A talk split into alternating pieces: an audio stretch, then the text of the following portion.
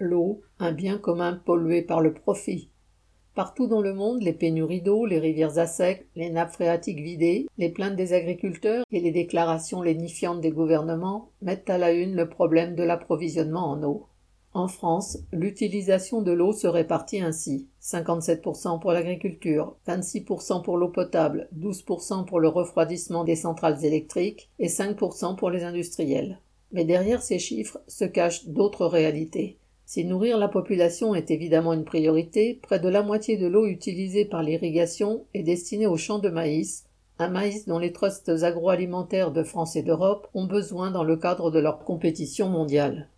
Au pompage des nappes phréatiques qu'opère ainsi l'agriculture capitaliste s'ajoute le rejet anarchique de toute une partie des déchets animaliers, chimiques et autres qui aboutit à la pollution dramatique des eaux. On le voit en Bretagne avec la pollution de l'eau par les nitrates et en conséquence la prolifération des algues vertes. Le prix de l'eau n'est pas le même pour les agriculteurs et les industriels d'un côté, les particuliers de l'autre. L'eau d'irrigation, celle-là même qui assèche rivières et nappes phréatiques, revient entre 0,18 centimes et au maximum 2,13 centimes le mètre cube, suivant les moyens de captage utilisés. Le particulier, en revanche, paye un prix moyen qui varie entre 3,70 euros et 4,30 euros le mètre cube, auquel s'ajoutent de multiples taxes qui peuvent faire doubler le prix final.